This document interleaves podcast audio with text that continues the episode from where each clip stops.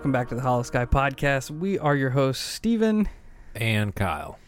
And thanks for tuning back in with us. We are going to take you back out west to Skinwalker Ranch here in a little bit for our part two on the subject. So if you haven't listened to part one, go back to last week's episode and check that out before you dive into this one. But before we go to Utah to Skinwalker Ranch, we got to get through some of the business. So we're going to get that taken care of. First, you can find us at all our social medias, Facebook, Twitter, Instagram, YouTube. Uh, search up Hollow Sky Podcast and find us. Come and hang out with us, share your stories and such. Speaking of stories. To submit a story, it's pretty simple. You got one of two options. You can call the hotline, and that number would be one eight seven seven, eight hundred, HOLLOW. Or your more convenient route is to use your voice memo app on your phone, assuming you have a smartphone and have that app. Then all you have to do is record it and email it to us, which the email is going to be hollowskypodcast at gmail dot com, and we'll uh, review it and put it on the, the show. Yeah, that'd be awesome if you do that. So do it. It would be awesome. Uh, for all of our listeners that use iTunes and Apple Podcast, be sure to pop over there and leave us a five-star rating and review, and we will gladly shout you out on a future episode. And even if you don't want to give us a five-star, leave us a less than five-star and a review and give us some criticism. We're open to it. Absolutely. Today's listener encounter is a friend of ours that has called in before, so we're going to jump right into his latest encounter, and this is John from Jerseyville. How you doing, guys? This is John from Jerseyville again. So, I have an alien story for you. It was about two months ago, I'd say. I was at work. It was about two o'clock in the morning. I work underground in a mine. Well, I was running a piece of equipment, started to get pretty tired, so I decided to kick back and take a nap. Well, laid back, fell asleep, and I don't know if this was a dream or what, because if it was, it was the realest dream I have ever had in my entire life. I mean, it was it was crazy. It was, I woke up in my machine, and everything around me was just white. I mean, just bright as could be.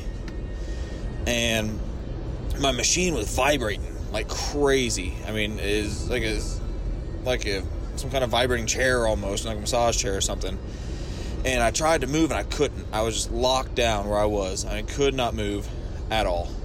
And I'm a big guy. I'm pretty strong. You know, I feel like there's no reason I shouldn't be able to move. And I started to freak out. My heart started to race, and it was like, boom. Next thing you know, I woke up.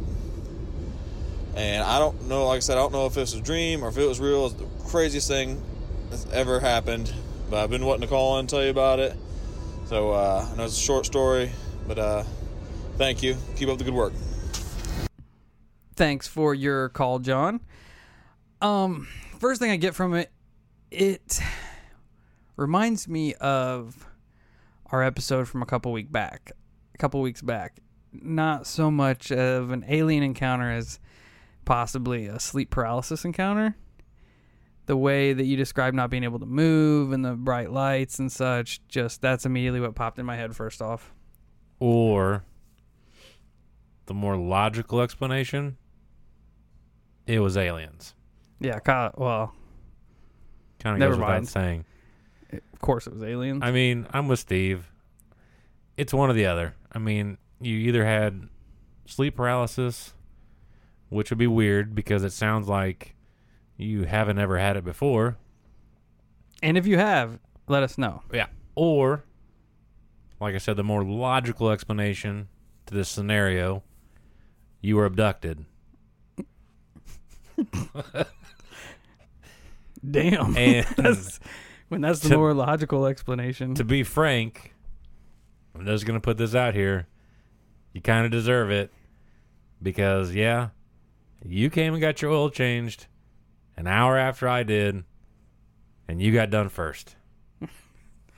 I didn't know there was some animosity behind this. Thanks, Dodge. Dang. Appreciate it. Brought to, this episode is brought to you by Dodge. No, not really. we, Dude, thanks for your call. Yeah, we derailed. But for real, yeah, thank you for calling in. And my vote's on sleep paralysis. Because that, that shit gets so weird. It's so hard to pinpoint. And Dude, I'm going with aliens. Kyle clearly thinks you're paralyzed by aliens. Yeah, I mean, because there are accounts where people get so tired, it's almost like something puts them in that sleepy state where they they just got to go find a place and lay down, and then all of a sudden they have their experience. And it's usually like that. It's almost like like you're laying there and you're like you're so tired you, you can't tell the difference. Is this really happening, or am I just dreaming it? Which, if you were an alien and had technology way beyond what anything we, we could even fathom, what better way to make people think they're just falling asleep? True. True. So, odds are you were abducted. But if you have had sleep paralysis in the past, make sure you call us and tell us. Yeah, that might leave a little more credence to Steve's way out there theory. I I clearly stand corrected. Oh my God. We're a bunch of idiots. But anyways, back to thanking you again. We thank you. Now we are going to dive back out west to where we left off last week, back to the dilemma at Skinwalker Ranch. So that's all you, Kyle. So, leaving roughly where we are picking up where we roughly left off with the Shermans. Now, the Shermans, you know, not only did they see the U F Os, the, the wolves, all that nonsense, they also started seeing orbs. Now, these aren't the orbs that one would typically think of. You know, when when I hear the word orb, I kind of automatically think of ghosts and stuff like that. But these orbs were completely different. Now, they were noticing glowing blue balls that would float all through the woods, their their pastures, you name it. And apparently, these were about the size of a baseball and would give off a crackling sound. So that would make me think almost like they're full of electricity, or they are electricity. Now, I guess with that being said, you could chalk it up to ball lightning, which is a very rare phenomenon. But it does apparently happen. I don't think it would be in that category, simply because, according to Terry, um, these objects seem to be intelligently controlled and could hover or move unbelievably fast. Weird. So much so that one night the Shermans noticed this blue ball approaching one of their horses, and the horse, as you would assume, got spooked. Now, Gwen, she shined a light at it, and the orb immediately retreated. So that also leads credence to it being intelligently controlled. Now, the light seemed, or the orb seemed to kind of regain some confidence and approach Terry almost in the fashion of it inspecting him. Trying, like almost trying to figure out, you know, well, okay, what is this? He said that the ball itself looked like a glass ball containing two blue liquids that intermingled with each other. So I would, I would, in my head, I picture two fluids that are blue but of different colors and just kind of swirling around and, and stuff like that. It is weird. Now, this next occurrence is a little graphic, and it would also be the final straw for the Shermans. The orbs, they acted intelligent, for lack of a better word, right? Yes. Like they were following Terry and interacting with him. Yeah, like inspecting him. Like, like I don't know, I guess just trying to figure out what he was mm. or surveilling him to a degree. And they would harass the animals on the ranch and stuff like that. But almost, almost like another animal. Almost, yeah. When you put it like that, yeah, absolutely. Now, so bizarre. Yeah, this last, like I said, this this this is the last straw for the Shermans, and I don't blame them. Like I said, it's it's it's a shitty story, but apparently in nineteen ninety-six, Terry was outside with his dogs. He saw a small orb in a field, and I'm assuming it. From what I understand, it was harassing some of the animals. So he urged his dogs to go chasing after it, and they obliged. They ran into thick woods, and like I need to remind you, this is in the middle of the night. So they run into the woods, chasing after this thing, just, just hungry to get it. And all of a sudden, he heard the dogs yelp. That's not good. That's all he heard was one yelp. And nothing but silence. The dogs didn't come back. So Terry and his wife decided it would be best to go looking for the dogs first thing in the morning. So he set out in the morning to go looking for them. And what he found horrified him. The dogs were actually left in, for lack of better words, a melted state. Almost like they had been scorched into mush. And so much so that even the earth around them was actually scorched. So it was burnt. And these dogs were, from what was described, just like a mushy pile laying on the ground. That is bizarre. So that tells me that to a degree, these orbs could almost borderline be malicious. Or, I mean, I guess I could also understand the argument, well, the dogs were chasing it, posing a threat to it, and it simply defended itself. But either way, it has the ability to scorch everything and turn flesh to liquid. Which, That's... imagine walking on that site, you know. You have your dogs, and then all of a sudden, they're not there anymore, and they, they're just a pile of mush on the ground. That would be awful. Dude, I mean, like I said, I can completely understand uh, this being the last straw for them. I really do. Yeah, time to bounce. Yeah. So? I think they lasted a lot longer than I would have. Oh, absolutely. And it's It's kind of funny that you say that because, ironically enough, Terry went to town one day and was talking to some of the locals. We started talking to the, the local Ute Indians who happened to work down at the water plant. Now, the Ute Indians, they had a pool going. They were taking bets on how long the Shermans would last. And the longest that they had bet on was that the Shermans would last a year. Come to find out, the Shermans made it two years. Almost two years. Which, to me, that it's a fun little fact that not many people talk about.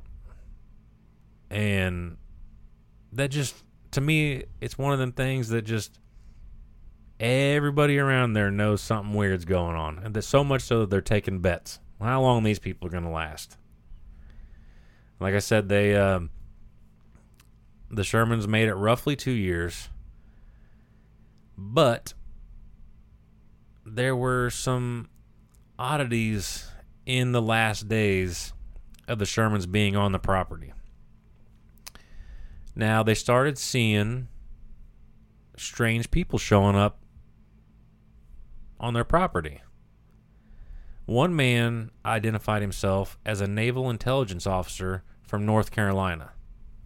So way away from where this place is, this dude shows up and he apparently works for the Navy. But now, to all accounts, he seemed to be very polite and sympathized with the family's situation. You know, he understood why they were selling it.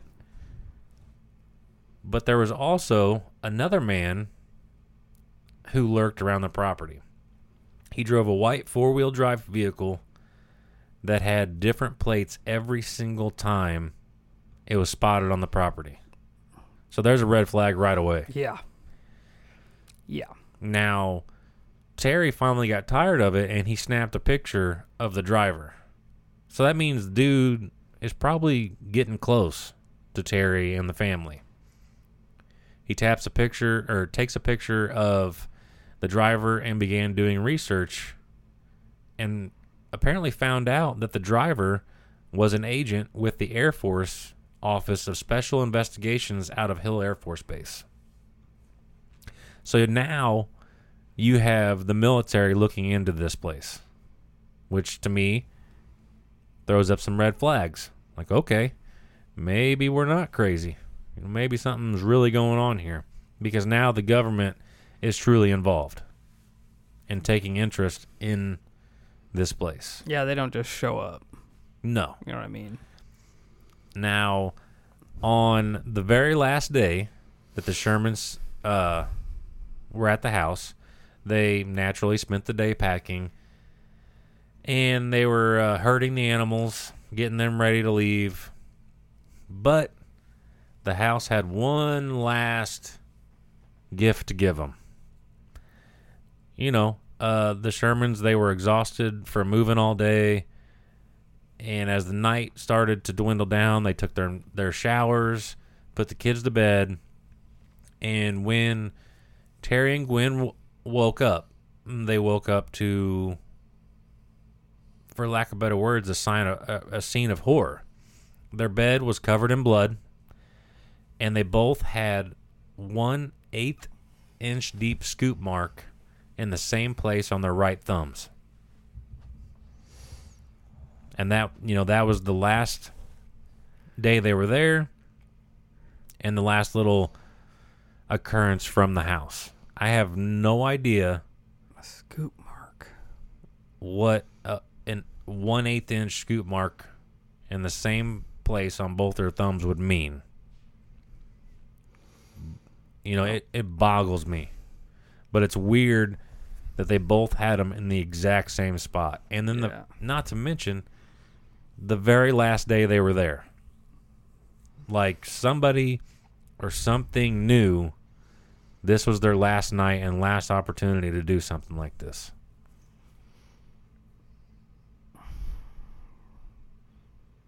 I'm trying to think of what could make a scoop mark. Dude, the only two things that I could even think of, once again, throwing uh, the alien theory out. It has something to do with extraterrestrial or the government. Yeah. I picture like maybe a big hypodermic needle, maybe. You know, instead of no going idea. all the way into the skin, it just goes like just scoops. I don't know. It's weird. That's weird. It is weird. And it wouldn't be something random, you know, like them moving their hand and hitting it on something. No, because it's on both of them, on their both the same hand, the same thumb. Yeah, that's it, it's strange. Pretty unlikely for them to get the same injury accidentally. Exactly. In the exact same spot, the exact same shape. Exactly. The exact same night. So, the Shermans, they were they seemed to be pretty nice people, because they didn't want to sell the property. They wanted out, but they didn't want to sell it because they didn't want to put anybody else through what they've been going through, which is understandable. I mean, a lot of people, a lot of people probably wouldn't be so caring about it. A lot Hell of people no. would just put that for sale sign up and bounce. Uh, that's what I would do. I wouldn't blame them. I really wouldn't. But they were put in touch with a very wealthy man by the name of Robert Bigelow. In years prior, Mister Bigelow spent tons of money researching U F Os and basically anything paranormal. Now, Mister Bigelow purchased the ranch and also bought a select herd of cattle from the Shermans. He also hired Terry as an overseer for his operation. He also made the Shermans sign a non-disclosure agreement. So he made them sign an N D A for, I'm assuming, prior experiences that weren't already out in the public and anything beyond this point. So Mister Robert Bigelow, he, he formed a group known as N I D S, N I D S, the National Inst- Institute for Discovery Science. He turned this ranch into a paranormal research laboratory. He then posted keep out signs everywhere. He added a, a fence with locked gates. They built an observation tower. And apparently, there have been uh, black helicopters scanning the area. So that, to me, that almost screams government involvement when you start seeing black helicopters showing yeah. up everywhere, you know? That's that's usually a shady sign. And then, back down at the old local water plant, the Ute Indians who worked there started another pool. On how long is Bigelow gonna gonna stay there? And one of them, which I thought was relatively eerie, one of them was quoted saying, "They're dealing with something they can't even dream about." So talk about being ominous. Yep. Listen, Does, listen to the old timers. Yeah, he doesn't go into detail about it. Just saying, hey. You're dealing with something that you, you can't even fathom. You can't control it. You can't fathom it. Nothing. So, over the next few years, Bigelow and his research team ran a high-tech research facility on the property and apparently was getting government money. Hmm. Yes. The Pentagon apparently took interest. And rumor has it, they offered as much as twenty-two million dollars on this project. Holy shit. Which is a lot of money. Now,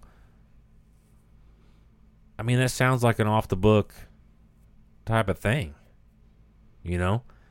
Like, why would why would the government spend twenty-two million dollars researching a ranch if there was nothing there? Yep. I mean, all signs point that something's legitimately going on there. And, of course, you know, being at the Pentagon and the military, and, and you probably have, um, oh, I can't think of the word... Homeland Security interested. You, I mean, if the military is involved in Homeland Security, first you're going to basically assess, is this a danger to the United States slash the world? Then the next portion of that step, in my eyes, is going to be, how can we use this? How can we use this to further our agenda? That's just what it says to me. Didn't have any sign, you know, didn't didn't see any research that pointed that way, but that's just kind of a gut feeling, I guess.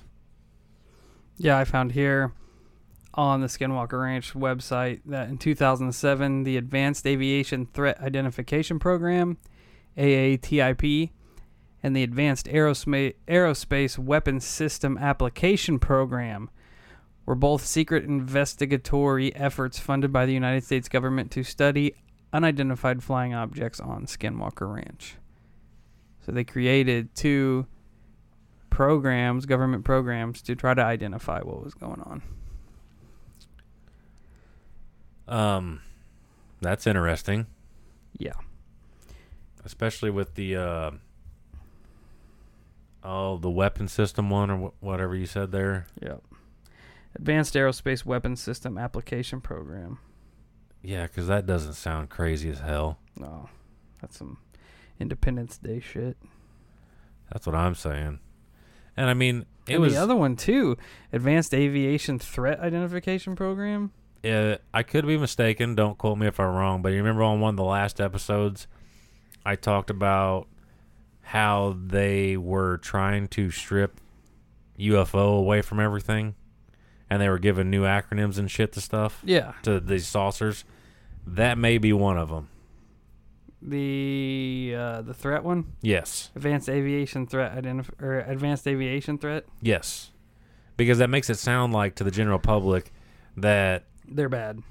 That and it, it would be like um, a new high-tech Russian plane that they're tracking. You know what I mean? Oh, yeah, yeah, yeah. That's kind of what it says to me. I could be completely fucking wrong, but that's just kind of what I'm vibing from it right now. But um, now apparently The the government's involvement in this shit transpired into the use of portals as well, because there have been people who have apparently seen military vehicles entering and leaving these portals. Military vehicles? Military vehicles. Oh. Yes. So that would that would say that That's where all somebody your... grew a giant set and went into these things. Or somebody already knew what they were because they created these things. That's a possibility too. Absolutely. That would be, I mean, that's shit. That's straight out of Stranger Things. Yeah, they you were think behind about it all, all along, because clearly they don't have any money, or they don't have any problem throwing money at these things. Right. Which kind of makes it seem like this whole ranch thing might be some sort of a smokescreen, because if the government's pumping out millions and millions and millions of dollars to test portals, people are going to be like, oh shit, something's weird. Right. But if they pump out millions and millions and millions of dollars to look at aviation threat program, yeah, then that's that's a little bit different. You know, like, oh, here we have this This ranch out here where all this crazy shit's going on. It finally broke to the public, and there's all these lights. Well, here the government is going to come and protect you guys and check it out. Right. Well, and, and then to boot, you know, when you say like Advanced Aviation Threat Program or stuff like that, to me it almost sounds like a typical military phrasing. You know what I mean? Where you would see that in a an article or A, pe- a paper or whatever, and you just kind of shrug it off. You're like, oh, it's just some type of military description for enemy planes or whatever. You know, that that would be my take on it, is that it, it, it could easily be something that's overlooked. Hey, Hollow Cult. The weather's getting nice, and you know what that means. It's cryptid hunting season, and the first rule to cryptid hunting is good footwear. That's why we're excited to announce our partnership with Tecovas Boots. When you're out hunting the Dogman or stalking Chupacabra, you don't have time to break in boots. That's why Tecovas is so nice. They have first wear comfort. It's hard to find this level of comfort paired with their styles when you're out hunting cryptids. And let me tell you, their styles are on point. I've always considered getting me a pair of snakeskin boots, and their pair is mint. They also have crocodile boots, caiman boots, ostrich boots, regular leather boots. They they have it all, and it's re- it's ridiculously awesome.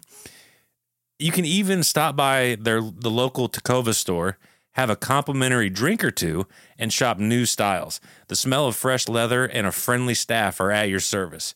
Many stores even have leather custom branding to make your boots truly personalized.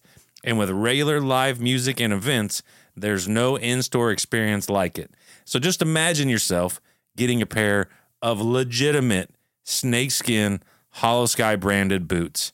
How awesome would that be? Nothing is going to intimidate a dog man like a nice pair of gator skin boots. If you can't make it into a store, just visit tecovas dot com. That's T E C O V A S dot com. They offer free shipping on all boots as well as free returns and exchanges, and ship right to your door. Go to tecovas dot com and find your new favorite pair of boots today. Um, now, like I was saying, uh, the Pentagon got involved and it had a Luis Elizondo, and he was a military intelligence officer who was actually running the program. In two thousand seventeen, the New York Times broke the story, and the D O D confirmed that the secret program was going on. They said officially that the program ended in two thousand twelve. But somehow, the New York Times broke the story in two thousand seventeen, which it didn't go into much detail about who broke it, but that would almost, to me, would say that somebody stepped forward and helped, you know, pop the story wide open. Um, while Bigelow had the property, he also had armed guards surrounding the property, which is very curious. The fact that he put armed sentries all around the property to keep people out, well, basically keep anything from entering or exiting the property. But in two thousand sixteen, I guess his research had ended and he sold the property.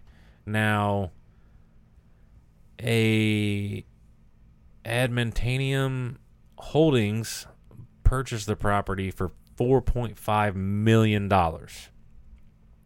So you have a four hundred eighty acre ranch that sells for four point five million dollars. And when Bigelow bought the property, he paid, I want to say, less than two hundred thousand dollars for it. That's quite a jump. That is a huge jump. Once again, if that doesn't scream something is there, I don't know what does. And Steve, you were saying, doesn't this holding link back to a shell corporation or something like that? Yeah, and uh, according to Wikipedia, Adamantium Holdings is like an undisclosed off branch of uh, Shell Oil. Okay. I don't know if that's confirmed. It's on Wikipedia, so take that for what you will. Right. Now, once Bigelow pulled his armed guards, this antimant, whatever, the holdings company quickly replaced the armed personnel, which once again is rather strange. And now apparently they even took it one step farther. They started illegally blocking roads that would get you to the ranch. They just gated them.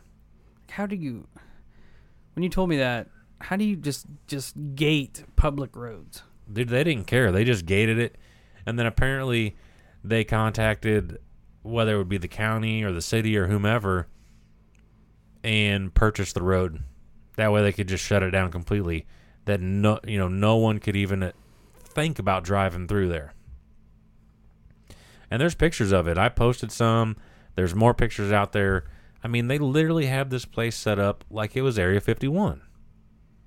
So freaking weird. Yeah, like it was a military base. And it is far from it. You know, and I was listening to this guy talk about it, and he was able to get up on an upper ridge miles away from Skinwalker Ranch, because you can't you can't go in there. They don't they don't allow anybody in there without clearance.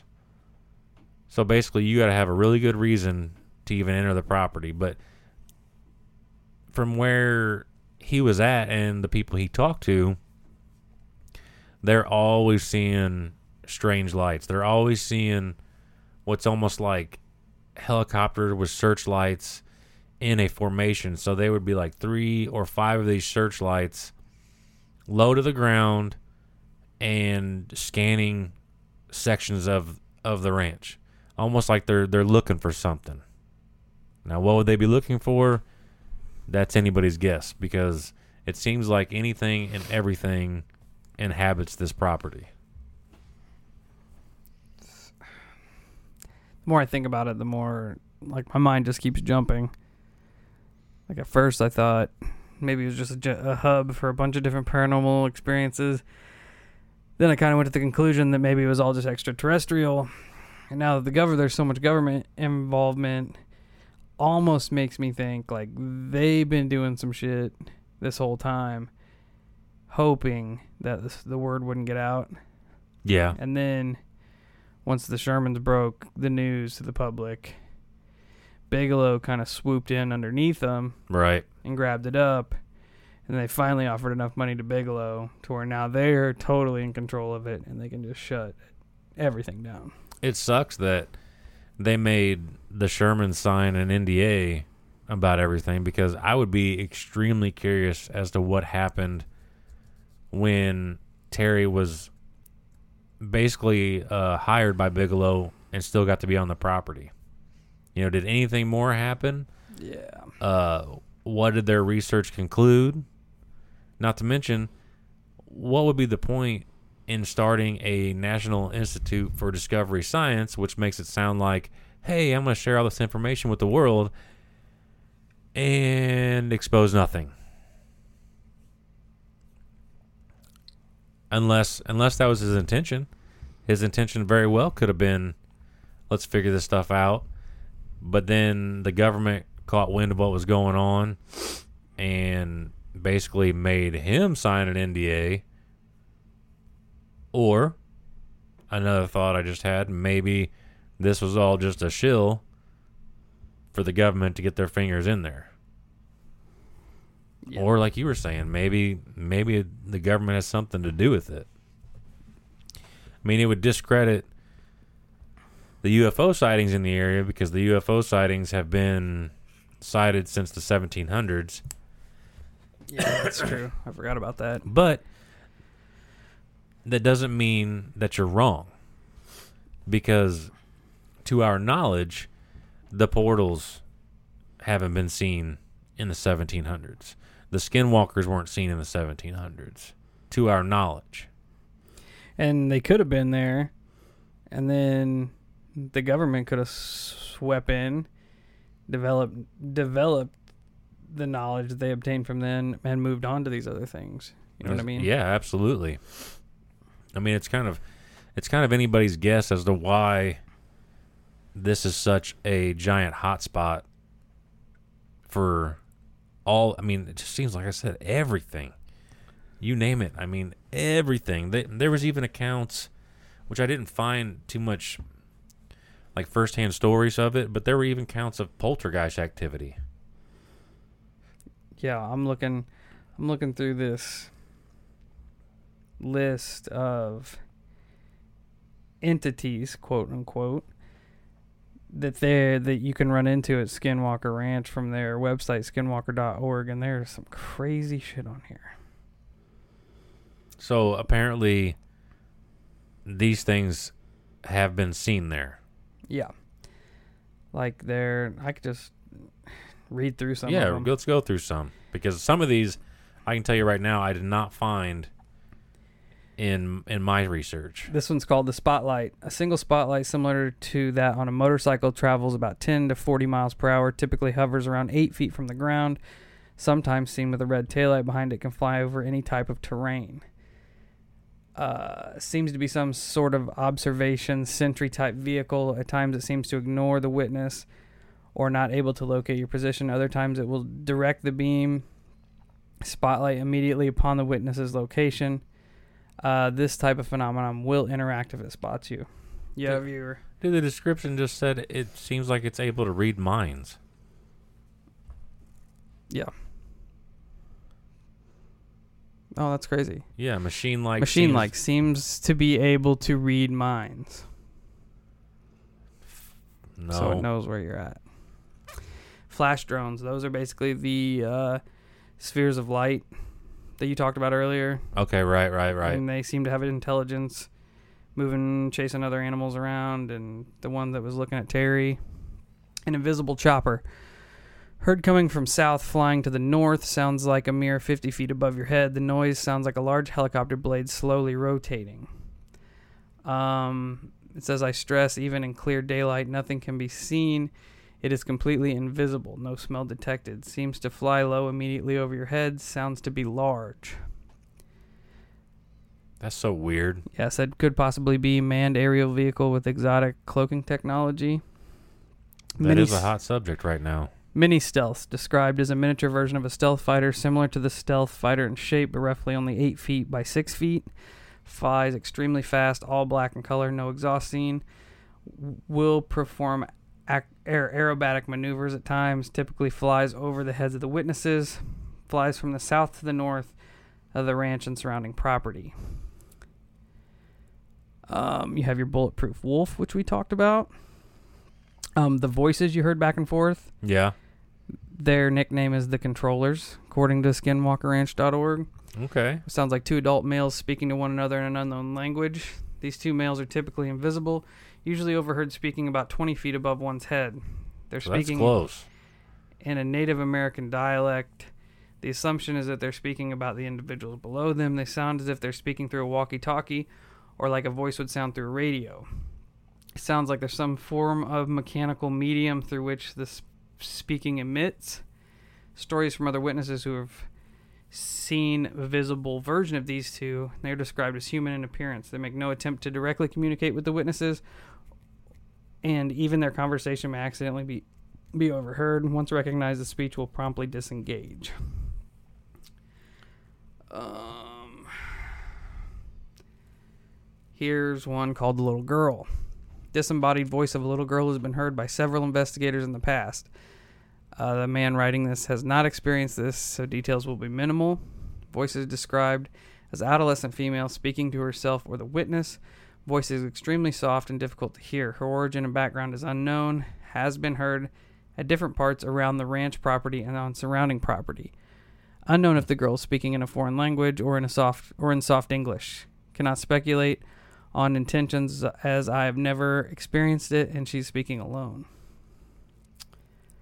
What else we got? Firefly sprites. Tiny balls of bluish light which seem to spawn from the ground and flow upwards, similar in appearance to seeing stars if you hyperventilate. They seem to dissipate as they raise about eight feet into the air, very small and dimly lit. Says they're apparent natural earth lights, which is kind of weird. Huh. This one is fucking weird. Well, that's I saw that one and then the one underneath it. I definitely wanted to go over those because I did not see those at all. This one is known as water babies, known to the local Ute natives as Pawapix. The entity commonly inhabit, inhabits the surrounding waterways. They can be recognized by their vocalizations, which mimic the sound of a crying human baby. According to local lore, once the curious bystander goes to investigate, he or she is then dragged underwater and drowned by the water baby. The creature is said to have a humanoid form, long dark hair, also the size of a small child. Will mimic the sound of a crying child to entice its victims into close proximi- proximity to the water, well, where it will then attempt to drown or hypnotize its victims to drown itself. Will traverse the canals around the ranch. Can be heard swimming near those within its proximity. Dude, that's... Doesn't do... Was it a Wendigo that said to... Mimic... Mimic... Mimic uh, humans? Yeah. Yeah. But I'd, I've never heard anything about the Wendigo taking to water. Weird. But the long black hair makes me think of... Uh, black-eyed kids. Yeah. You know, with the they're being small kids and stuff. But next one is the... Your guess is as yeah, good as mine. Yeah, the Cthulhu slug. Not much information is known about this creature. Described as large, slimy, black, and slug-like and or snake-like. This may be the same creature responsible for killing several swimmers in nearby Bottle Hollow Reservoir. Witnessed during daylight and evening hours. Speculated to be a bizarre dimensional monstrosity which has temporarily wriggled into our dimensional space, potentially unintelligent biological creature heralding from a parallel universe, possesses an aggressive demeanor. It almost has, to this picture, it almost has the the resemblance of uh, the things from Tremors, kind of. Yeah. I'm sure it's not as big, but it's pretty vicious looking. Or the big, uh, for any of you that's read Dune, the big like sandworms from Dune. Yeah. Is what it looks like. But there were There was a reservoir built. Let me find it. Here, I was looking. And I kept talking about Bottle Hollow Reservoir, but I didn't think anything of it until I just came across that, which is why it makes it pertinent to the story. Well, while you're searching for that, I... Carry on. I will uh, go into... You know, when I was doing my research, I was curious to... Because the Skinwalkers... Or not the Skinwalkers, but the Ute Indians believed that the Skinwalkers lived... Like, they have a den in uh, the Dark Canyon.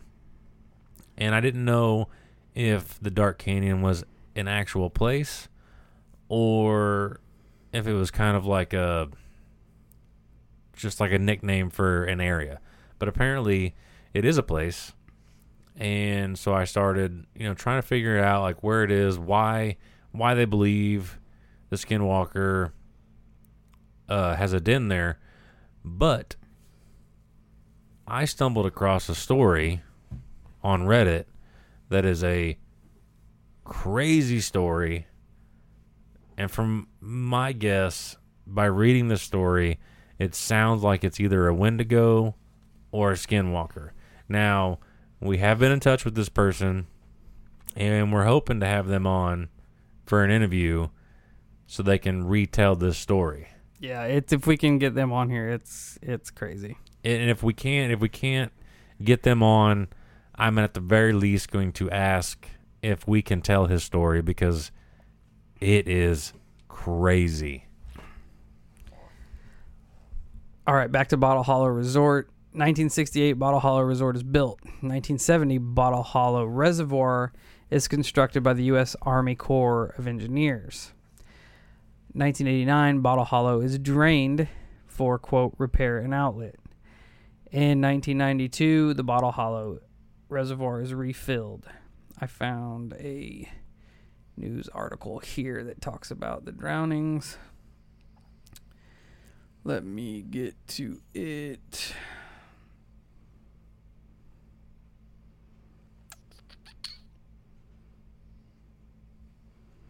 Um, maybe a liar.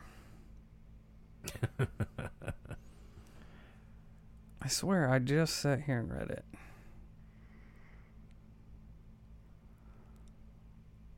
Anyway, I lied. But there, there are reports that multiple people had drowned in Bottle Hollow Reservoir. So, that brings us back to the Cthulhu Slug. Yeah, which, I mean, it isn't far-fetched that people could naturally drown. But the fact that it is so close to Skinwalker Ranch, you know, maybe there is a little bit more to it. Yeah, and that people had actually seen this giant slug-like, snake-like entity around the reservoir and canals. Kind of leads a little more credence to it. Yeah, but the only thing I worry about, and I, it's simply because I don't know much about this Cthulhu Slug. I, I don't know anything about it, which I will try to do some research on it. I hope that people aren't just kind of making shit up as they go. Yeah, like if like every weird thing they see that they can't explain, they're going to lump in here. Right, yeah. I kind of thought that too. Because there is so much that's going on, and there's so much mystery around this place. I truly hope that people aren't just throwing shit out there to yeah. see if it sticks. Yeah, because it seems, it like you said, there's just so much. People are just slinging everything to see if it sticks. Right. Yeah, quite bizarre. There's, there's all kinds of other entities, but I'm not going to sit here and read them all. If you guys want to see it, go to... Uh, skinwalker ranch dot org. That's where all the information I was talking about come from. And they have a little tab called The Entities, and you can go in there, and it's it's pretty informative. It gives you a description, their function and interaction that they've, have been recorded with the entities, uh, the duration, how long they're seen, and your, it even gives you a chance of seeing or hearing each of these entities when you're out there. Like, what's what's the probability of coming across it? So, which is weird. Pretty interesting. That they... So I guess at one point you, you were able just to go onto the ranch and do your own type of investigation, which would have been cool, unless you were seeing some of the more sinister things on there. But uh, before we shut down, because we're we're nearing that time, but one of my curiosities, and I, I was unable to find it, but when it, when we go back to the Ute Indian curse and their belief in the Skinwalker and stuff, and need I remind you that some people believe in the Skinwalker and Wendigo so much so that you could say it in a crowd of, say, the Ute Indians, and everybody would go silent because they're that afraid of it. You know, they, they will not, some of them won't even talk about this stuff. So they take it very, very, very serious. But what I'm curious about, and like I said, I was unable to find it, but they call the ranch itself the Path of the Skinwalker.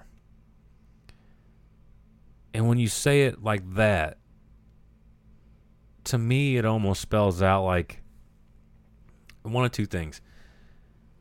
It is the path to the Skinwalkers, like leading credence to the fact that they, they may possibly live in the Dark Canyon. Werewolf Ridge. Werewolf Ridge. Or is it something a little more sinister, like if you want to become a Skinwalker, yeah. This is the path that you shall take. I, and yeah, just the the way they phrased it, it just caught me. Because you don't, normal people don't word things like that. And I mean, I don't know, for some reason you can call me what you will, but I think I think pretty highly of, without robbing its essence, I think highly of Indian lore and legend. Because I don't, I don't find those people, like, why, why would they make shit up? Yeah. And then be that afraid of it for generations. Yeah, like, uh, like when we were sitting there talking about uh, Jamie Snell's artwork and the way he portrayed the Indians interacting with these beasts, uh, the Wendigo, for example, like this, this.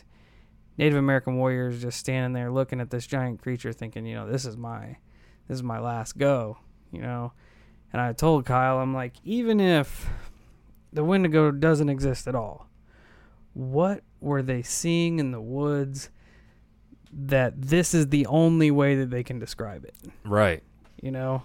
Yeah, because there's nothing to date that would match the description of the Wendigo. What scared, for lack of a better term, the bravest of the brave, you know, these these vicious Indian warriors, yeah, so badly that they that to keep him out of the woods, essentially, you know, like, right. It's just, I don't know. It's, and then the other picture, which you you uh, you pointed out, he drew the Skinwalker almost face to face with an Indian. And I, at first I was telling Steve, I was like, I'm kind of disappointed because I feel like um, the the Indian itself should have a little bit more of an aggressive stance because he's holding a firearm. And you would you would think that if you saw a beast like this, you would be trying to defend yourself. Yeah, defend yourself. But like Steve pointed out, which hits the money for me, is that Indian is standing there kind of relaxed and looking at it like he recognizes it, because there's a section of the lower jaw where it's still human.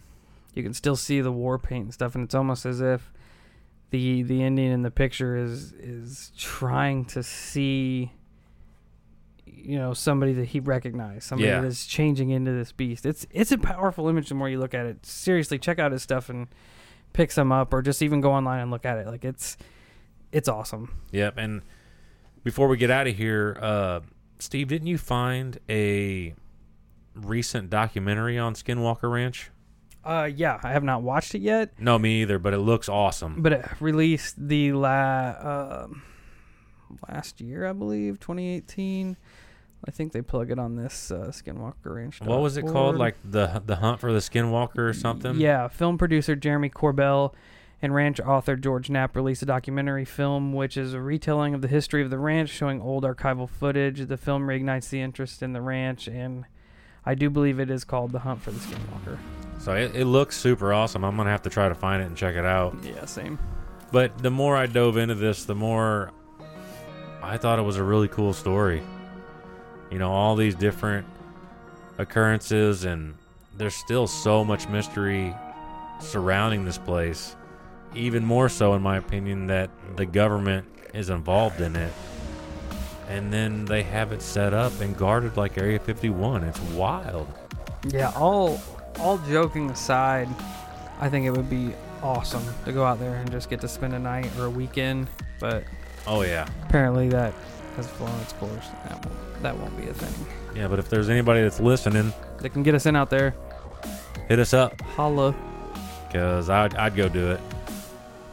Definitely. But with all that being said, I hope you guys enjoyed the show. Check us out at all your social medias. Facebook, Twitter, Instagram, and YouTube. Hollow Sky Podcast. If you have a story, get at us. And until then, everybody stay safe, and let's get weird.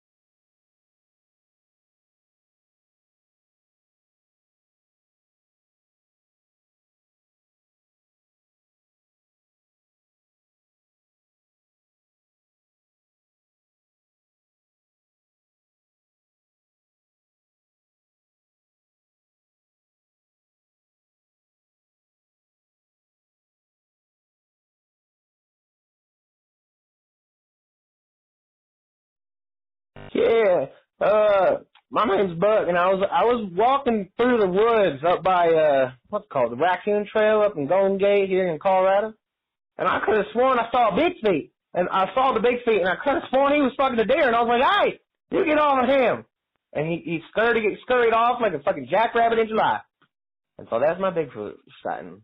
Thank you.